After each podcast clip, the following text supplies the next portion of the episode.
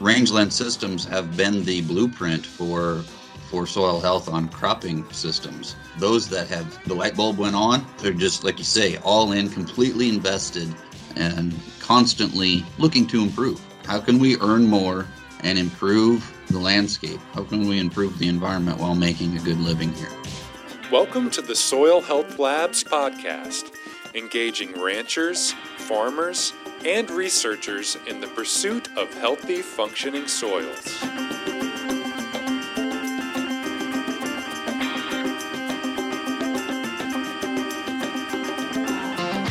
Welcome back to another delectable episode of Soil Health Labs podcast. I'm here with Buzz, chomping down on some raisins. How are those raisins, Buzz? They're very good. They're very good. Beautiful. I am Barrett Self. And I'm the delectable Buzz Kloot.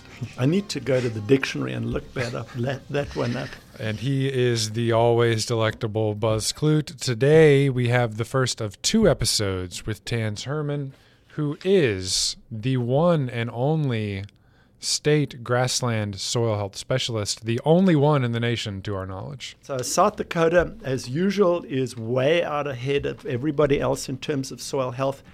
And uh, thanks to previous state conservationist Jeffrey Zimprich, the guy's on fire. He wants to move that needle in soil health, not only in cropland, but in rangeland. And so Tanse, uh, Tanse's new position was created, and there were a number, number of applicants, and, and Tanse came out. So Tanse and I spoke about a number of things um, in terms of, you know, really he's, he's an educator at heart. Um, because that's that's his background, and, and, and you'll hear about that. But he has a passion uh, to to to educate people. And uh, in this first episode, we, we get a little bit of a background, and you know, Tanse talks about how he talks to people who might come up to him, him at a conference, or um, you know, call them up and say, "Hey, you know, I'd like to talk to you." So this is a, a really good episode to give you some of the basics of of the essential Tanse Herrmann. Um, you know, if you look at these amazing grasslands videos. Uh, sometimes you'll see Tanse speak, especially if the, the ranchers are from uh, in and around uh, Sturgis, South Dakota. And um, you'll see he, he's an outstanding communicator. So um, I'm going to leave it at that always very well spoken in all of the interviews and footage I've seen for sure. So, and I know he's going to have an interesting perspective on this because he talks to so many people. Yeah, yeah. Okay, just one other thing. Um, you may find there are a few technical issues here. We had a, a, we were uh, on the phone together, or at least um, on Zoom, a, a Zoom call and every now and again there's a little glitch or you know a, a little bit of silence so uh, forgive the technical um, the glitch uh, the, the, technical errors. Um, it still is a, a, very very good podcast, um, and I'm sure you'll enjoy it. Technical errors, or just times when Buzz is reaching for his uh, raisins over there, you know, one or the other. But we'll get out of the way and let you guys decide for yourselves. This is the first of two episodes with Tan Sermon.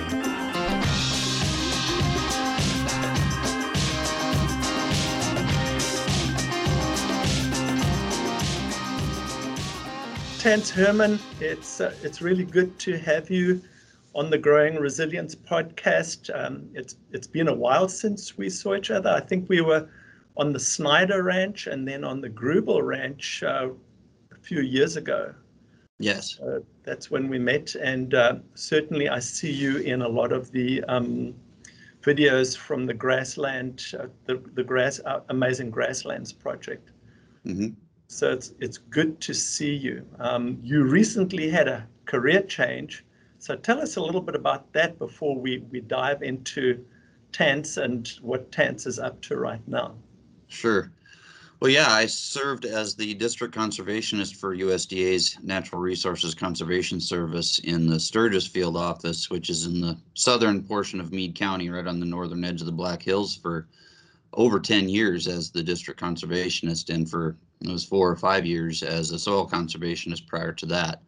And I really got my my fire lit for soil health, uh, courtesy of of uh, I, I, consider them the giants in in the world of soil health. I, I, think of the the Gabe Browns and the Jay Fuhrers and the Dwayne Becks of the world, um, as well as our our local and state resources as far as producers who've jumped on the wagon and, and really started to make changes in their in their operations related to soil health oftentimes those changes aren't always that large. Just requires a, a, mindset change and the power of observation then takes over and folks begin to see the good things that start to happen on the landscape when they instead of trying to um, what's the word? Instead of trying to force nature a certain outcome they're observing how nature naturally works and then uh, accommodating that in their in their management and it, we just see changes. So that lit my fire. So then back in may i was fortunate enough to be selected for this new position with nrcs in south dakota. Um, maybe the only one in the in the nation. Uh, i don't have that on on absolute confidence but my supervisor tells me that uh, a lot of states are, are looking at this as a, a possible way that they can bolster soil health in their own states, and that is to have a grazing lands focused soil health specialist. And that's the position I'm in here with South Dakota NRCS now. Okay, wonderful. Well, congratulations for that. We will stick a pin in that because I want to come back to why it's so important to have a grazing lands specialist. But let's uh, jump back a little bit again, Tanse. And tell us about um, you. Tell us about your background, where you went to school, and how you you started your career. Certainly. I graduated high school from Chamberlain, South Dakota, south central part of the state, right along the Missouri River. Both of my folks worked in town, but both related to agriculture. My dad was a grain elevator manager there in Chamberlain for a number of years, and my stepmom was a, a, financial products advisor. Um, so a lot of her customers were ranchers. She wasn't necessarily working in agriculture as far as commodities trading or anything of that nature, but her customers were were the ag community in that in that town, and I really enjoyed their stories about work. You know the you know cleared of details as far as names and things of, of that nature are concerned because both had some some uh, private, privately identified information that they couldn't share uh, outside of the workplace. But uh, my best friends were the children of ranchers and farmers, and and uh, I was active in the FFA. Uh, ultimately, became the state president for South Dakota FFA for one year, and just have always rubbed shoulders and clearly and truly identified with the ag community. That's where I fit. I've always been into horses and rodeo and things of that nature and love livestock and really wanted uh, as a as a late teenager and early 20 something to to work in production agriculture. But as I mentioned, folks working in ag business, we just lived on a little acreage outside of town. I didn't have that ready path into production ag that that I really wanted and the opportunities outside of mortgaging my entire working career to get started uh, they just weren't coming. So once I was in school at South Dakota State University in Brookings, I pursued ag education. I thought, well, if I if I can't find my path into production agriculture, why not work in a way that that I can equip the next generation of farmers and ranchers with knowledge and a skill set. And courtesy of that, uh, did the student teaching and things, and and basically came to the conclusion that while I loved educating students, uh, I wanted a standard of living that was a little bit higher than South Dakota teachers have. Um, no offense, and I truly appreciate them, and I get to work with them a lot in my in my role as as a soil health specialist by visiting classrooms. But it wasn't the path that I wanted my family to take, as far as the the financial side of things. I landed with the State Association of Conservation Districts on a watershed project working out of an NRCS field office in Belle Fourche. In June of 2003, I started that job.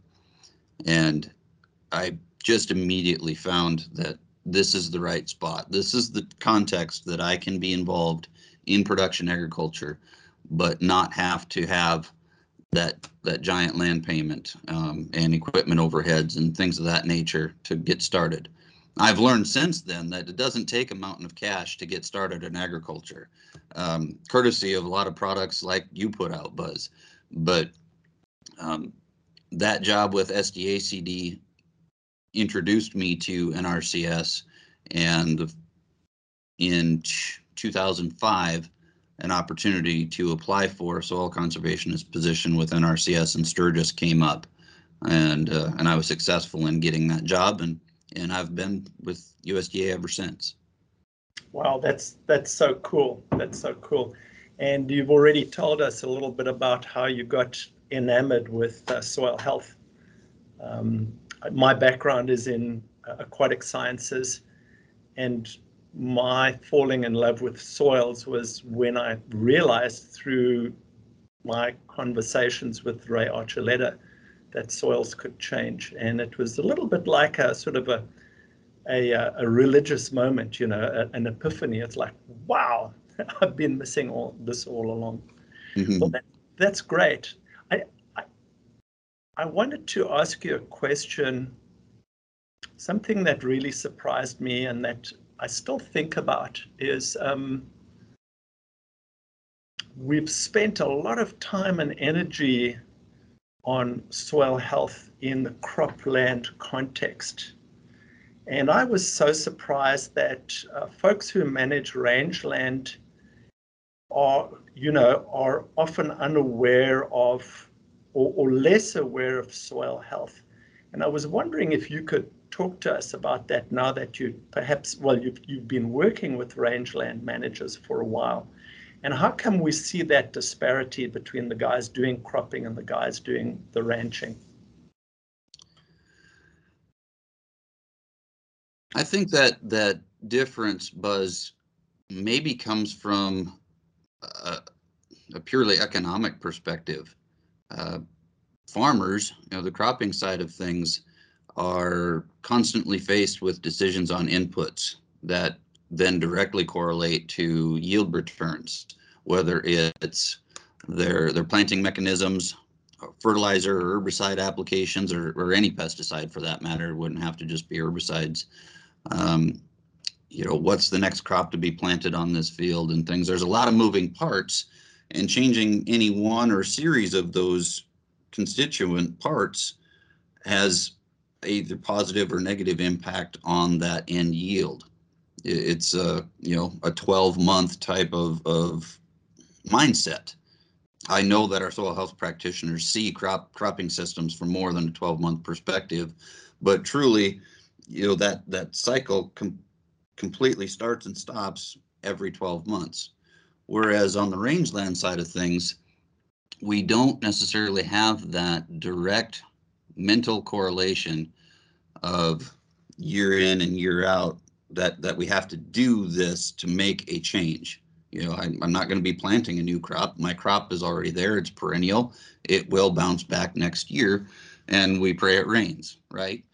And so that we can continue to to stock at least in some measure uh, the same that we have in the past and and and that. So I think that disparity between the cropping systems and rangeland managers uh, recognition of soil health is, you know, unless you're truly watching those those plant communities and watching for change uh, on a perennial system, the the recognition that what we do on the landscape with livestock and management decisions for rangeland, it doesn't change all that rapidly unless we make some fairly significant management change. So it may be just a, a simple matter of being taken for granted because we're not spending all this money on inputs to make rangeland productive. It's more about just the decisions we make. How many animals are we going to stock there? What kind of animals? And how long will they be there? Yeah, that makes sense. I, I guess the other thing that uh, more and more I've seen in terms of economics is if you have a look at you know what folks are putting out there there are many folks that really you know, are looking at uh, the cropping systems and then looking at things like cover crops and, and other ways of doing crops and, and not that much in terms of soil health and range management. Uh, because I, I guess you, you, people like Allan Savory were around a, a, a long before we termed this or, coined this phrase soil health. So, yeah, that's that's interesting.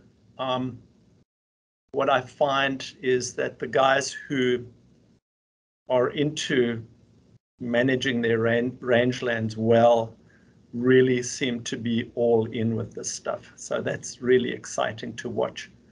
That's true. And and you know rangeland systems have been the blueprint for for soil health on cropping systems. And so like you said Buzz, those that have have the light bulb went on, uh, they're just like you say all in completely invested and truly dedicate a lot of thought to the how and why they do the things they do related to grazing lands management. And and it isn't just about how many well in i'm going to use the majority example how many cattle can i put in there? And it's not just about how long will they be there those practitioners look at it like are cattle the right the right class of animal? Do i need to consider another species to stock here? They're looking at are there ways that I can get more grazing days out of out of this parcel of land that I already control um, simply by management you know changing that season of use or that turn in date? Um, those poly wire and short short duration high intensity grazing pencil out for this operation do we have the means to do that and constantly looking to improve how, how can we earn more and improve the landscape? How can we improve the environment while making a good living here? We'd like to briefly interrupt this episode with a word from our sponsor, the Natural Resources Conservation Service. Did you know that the NRCS offers free one on one consultation on your operation?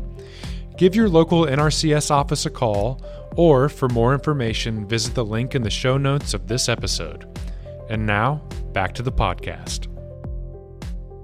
That, that'll bring me to another question that I have. You, you've started out in the rangeland soil health field, and I, as far as I know, you are also the only one in the country. I, I don't know of anyone else.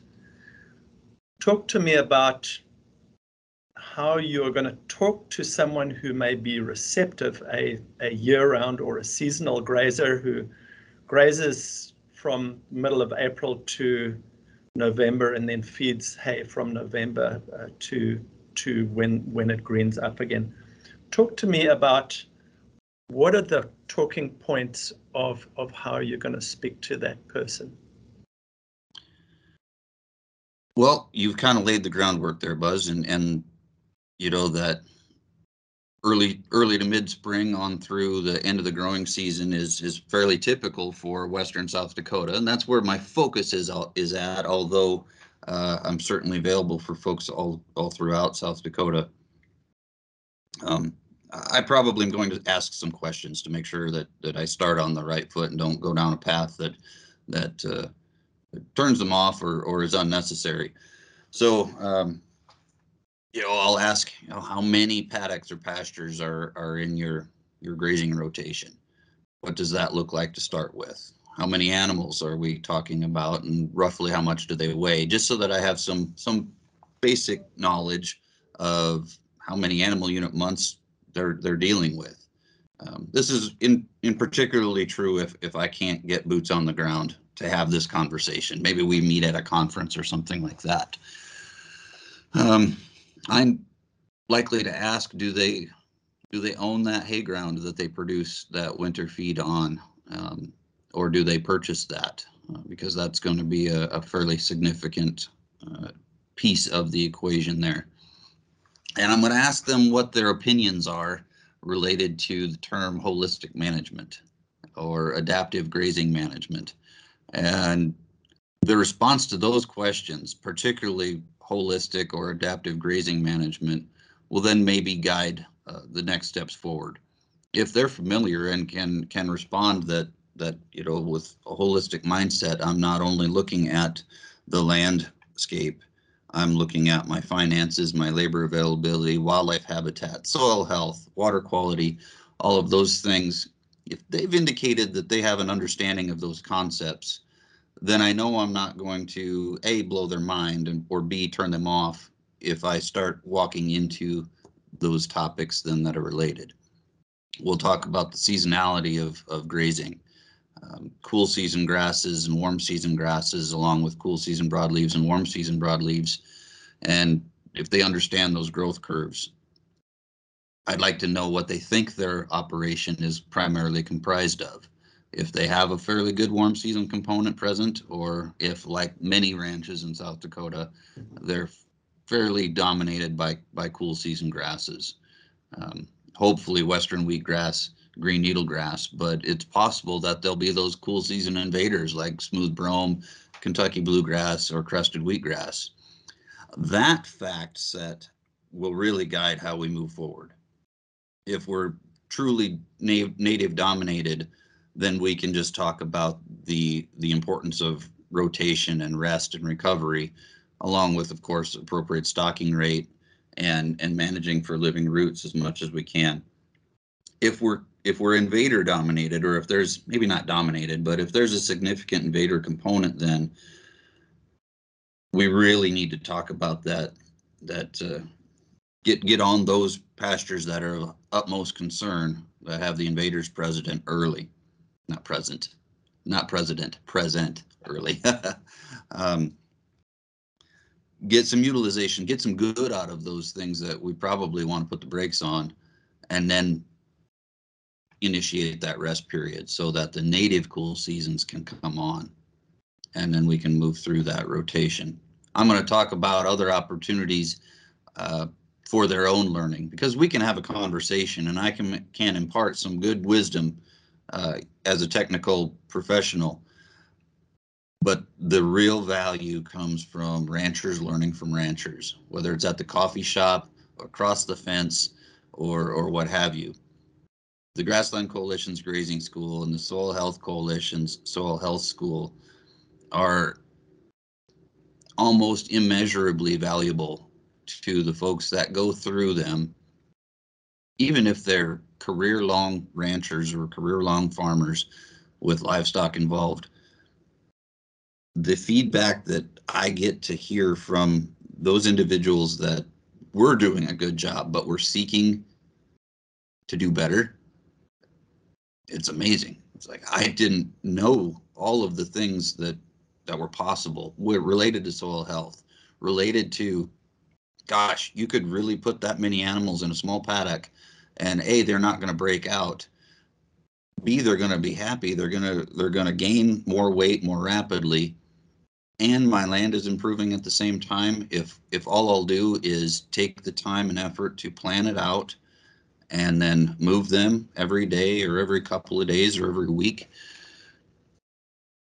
then watching ecological processes that that are just present in nature the recovery process begins. We've had a very high impact for a short duration of time, and the soil just responds. And the plants respond, regrowth, and biology takes over. Insects and earthworms and and uh, invertebrates, mycorrhizal fungi, and and the whole recovery process that happens when a plant is off or trampled or maybe urinated or defecated on, you know, the presence of dung beetles, this whole soil food web responds when that use is intense but short. On the flip side, if we compare that to that season long grazer, and I'm getting, I'm still circling back. I'm still trying to understand this person's their normal operating mode. But you, like you said, if they're receptive, if they're more of a season long grazer, I can come contrast all of the good and all of the activity that occurs courtesy of grazing and that plant's response to to go ahead and do more photosynthesis and grow more leaf compared to that season long grazer that is a long occupation, it may also be a fairly intense disruption or, or use uh, as compared to a short duration, high intensity. But I'm going to compare it to if you and I went to the Golden Corral or some other restaurant that is a buffet style, serve yourself deal. That's what livestock get to do in those season long pastures. They just get to go and eat ice cream and candy and dessert uh, to their heart's content. And while that may be okay for animal performance, it's not the best for those plant communities that are more palatable and more prefer- preferred uh, for that class of grazing animal. Over time, particularly if that pasture is occupied for the same time frame year in and year out, the prevalence of those ice cream or, or preferred plants is going to decline. And pretty soon we're left with something less desirable, possibly cool season invaders or exotics that we've talked about already, but possibly it could be another native that's just not nearly as palatable, not nearly as productive, um, and probably also not as good as far as water infiltration and, and rooting structure is concerned. As we, we talk about, at least internally at the agency, we, we with the rangeland managers, we talk about these functional and structural groups is this a bunch grass or is it a rhizomatous grass? Um, what's the rooting depth? You know, native rangelands that are well managed are diverse. There's bunch grasses and rhizomatous grasses. There's cool and warm season species, all working together, right? Throw in the forbs and the and the and the shrubs on those sites that have shrubs or trees, and we've got this diverse soil food web.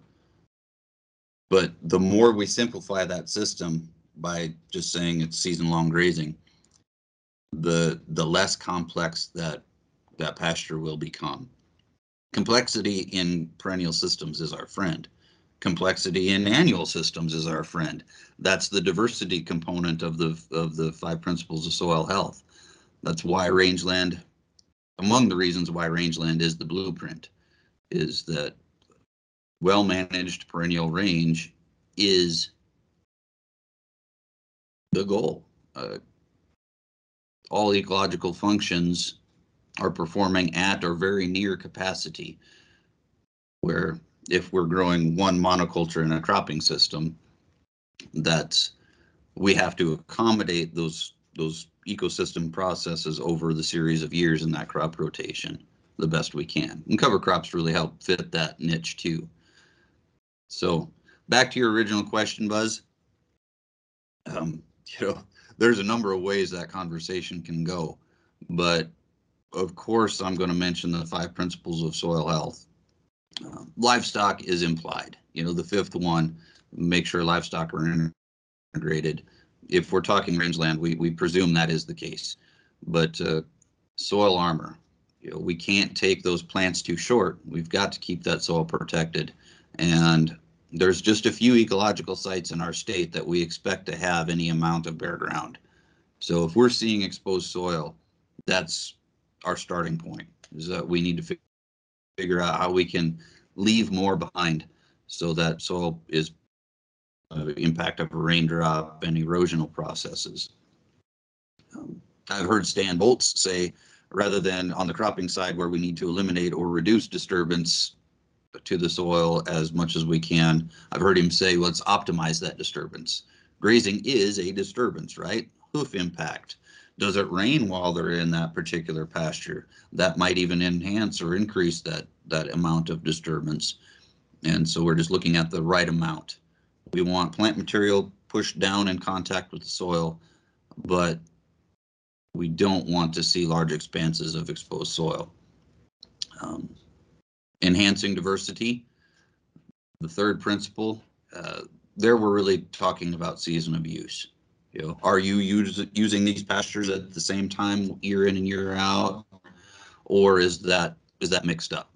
You know, are we changing that by a minimum of two weeks? Ultimately, we'd like to see maybe even a four or five week change, if not more, uh, on those turn-in dates because again, animal selectivity or preference for grassland plants changes as the growing season progresses. And so changing that season of use when we open the gate to that next piece of fresh grass is really important in, in enhancing that diversity. It will not be as complex if we open the gate on the same day or the same week, year in and year out. And then finally, the, the living roots component. It's like livestock, it's implied. There's living perennial plants out there that are, are doing respiration 12 months out of the year, even under a snowbank in some cases, and in the frozen condition. Yes, it's at a much lower rate, but those plants are still communicating with the biology associated in the rhizosphere in the soil, even in the winter months. It's just at a, a much slower rate than it is in, say, June. So that's a long path of a conversation, but there's a whole lot of give and take in in conservation planning and visiting with with land managers. Um, I think that effectively done, conservation planning is more about listening and then responding than it is about telling and teaching and leading. Um, my job is to plant a seed, and like you say, when they're receptive, you know, asking those questions about tell me more about diversity or tell me more about the importance of soil armor. Um, you know because i'm i am what i would consider young. I'm in my 40s but i've i've been watching agriculture practices and and what we might term good farmer or good rancher my entire life. And i'm seeing what historically folks might say a good farmer or rancher does. I'm seeing that definition change from time to time, not time to time, but over time.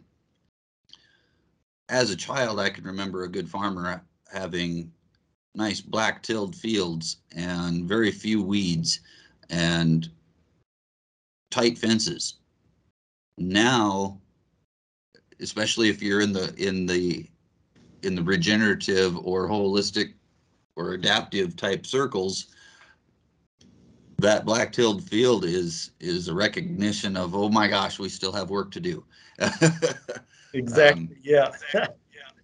on on the rangeland side you know the good range manager is out there their weeds and has tight fences and has nice livestock that uh, are pretty uniform. Um, and it might have just been a golf course.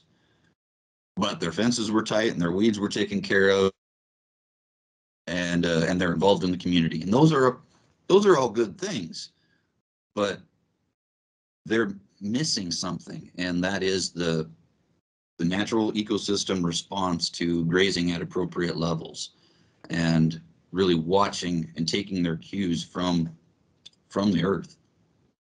Moving on you know i i listened to your podcast uh, with or one of them, one of the conversations with Dwayne Beck, and he referenced, you know, these soils and these plants, uh, you know, after creation, they they developed under huge herds of bison that would come and then be gone for a year or maybe longer.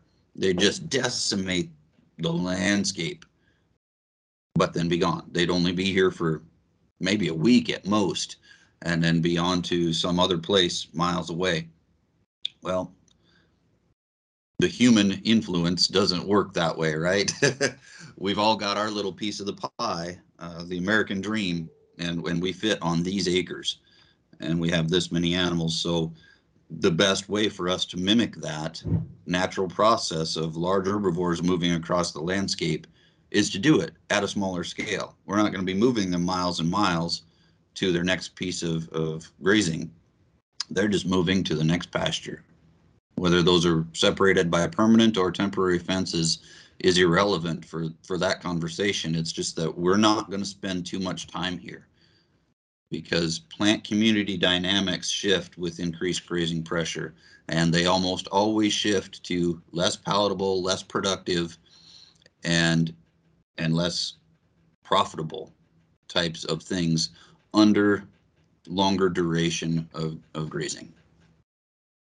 I'm going to put some of these suggestions that you have, and if you don't mind, I'll put your email in the show notes if people want to contact you, if that's okay.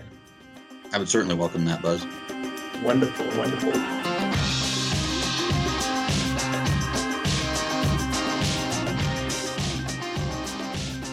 Well, Buzz, what's your biggest takeaway from this first episode with Tanse Herrmann here?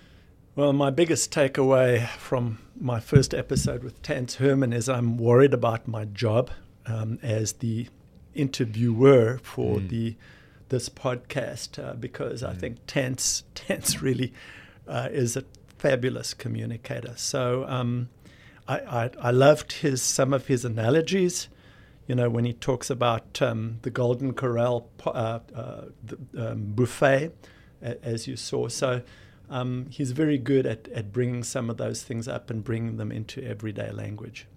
Um, the next podcast, um, we decided to split this in two. And the next podcast, we uh, talk about the five principles of soil health.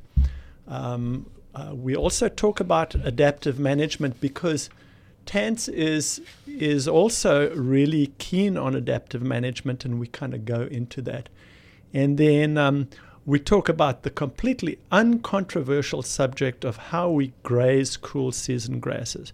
Do we graze them down into the ground, or do we kind of graze them like we graze our other stuff? And uh, I asked Tanse this que- uh, uh, this question, and I think he was very eloquent in being able to give the pros and cons of each side. So, if you want something that's completely uncontroversial, uh, hope, hopefully you will stay on for the next episode with Tanse.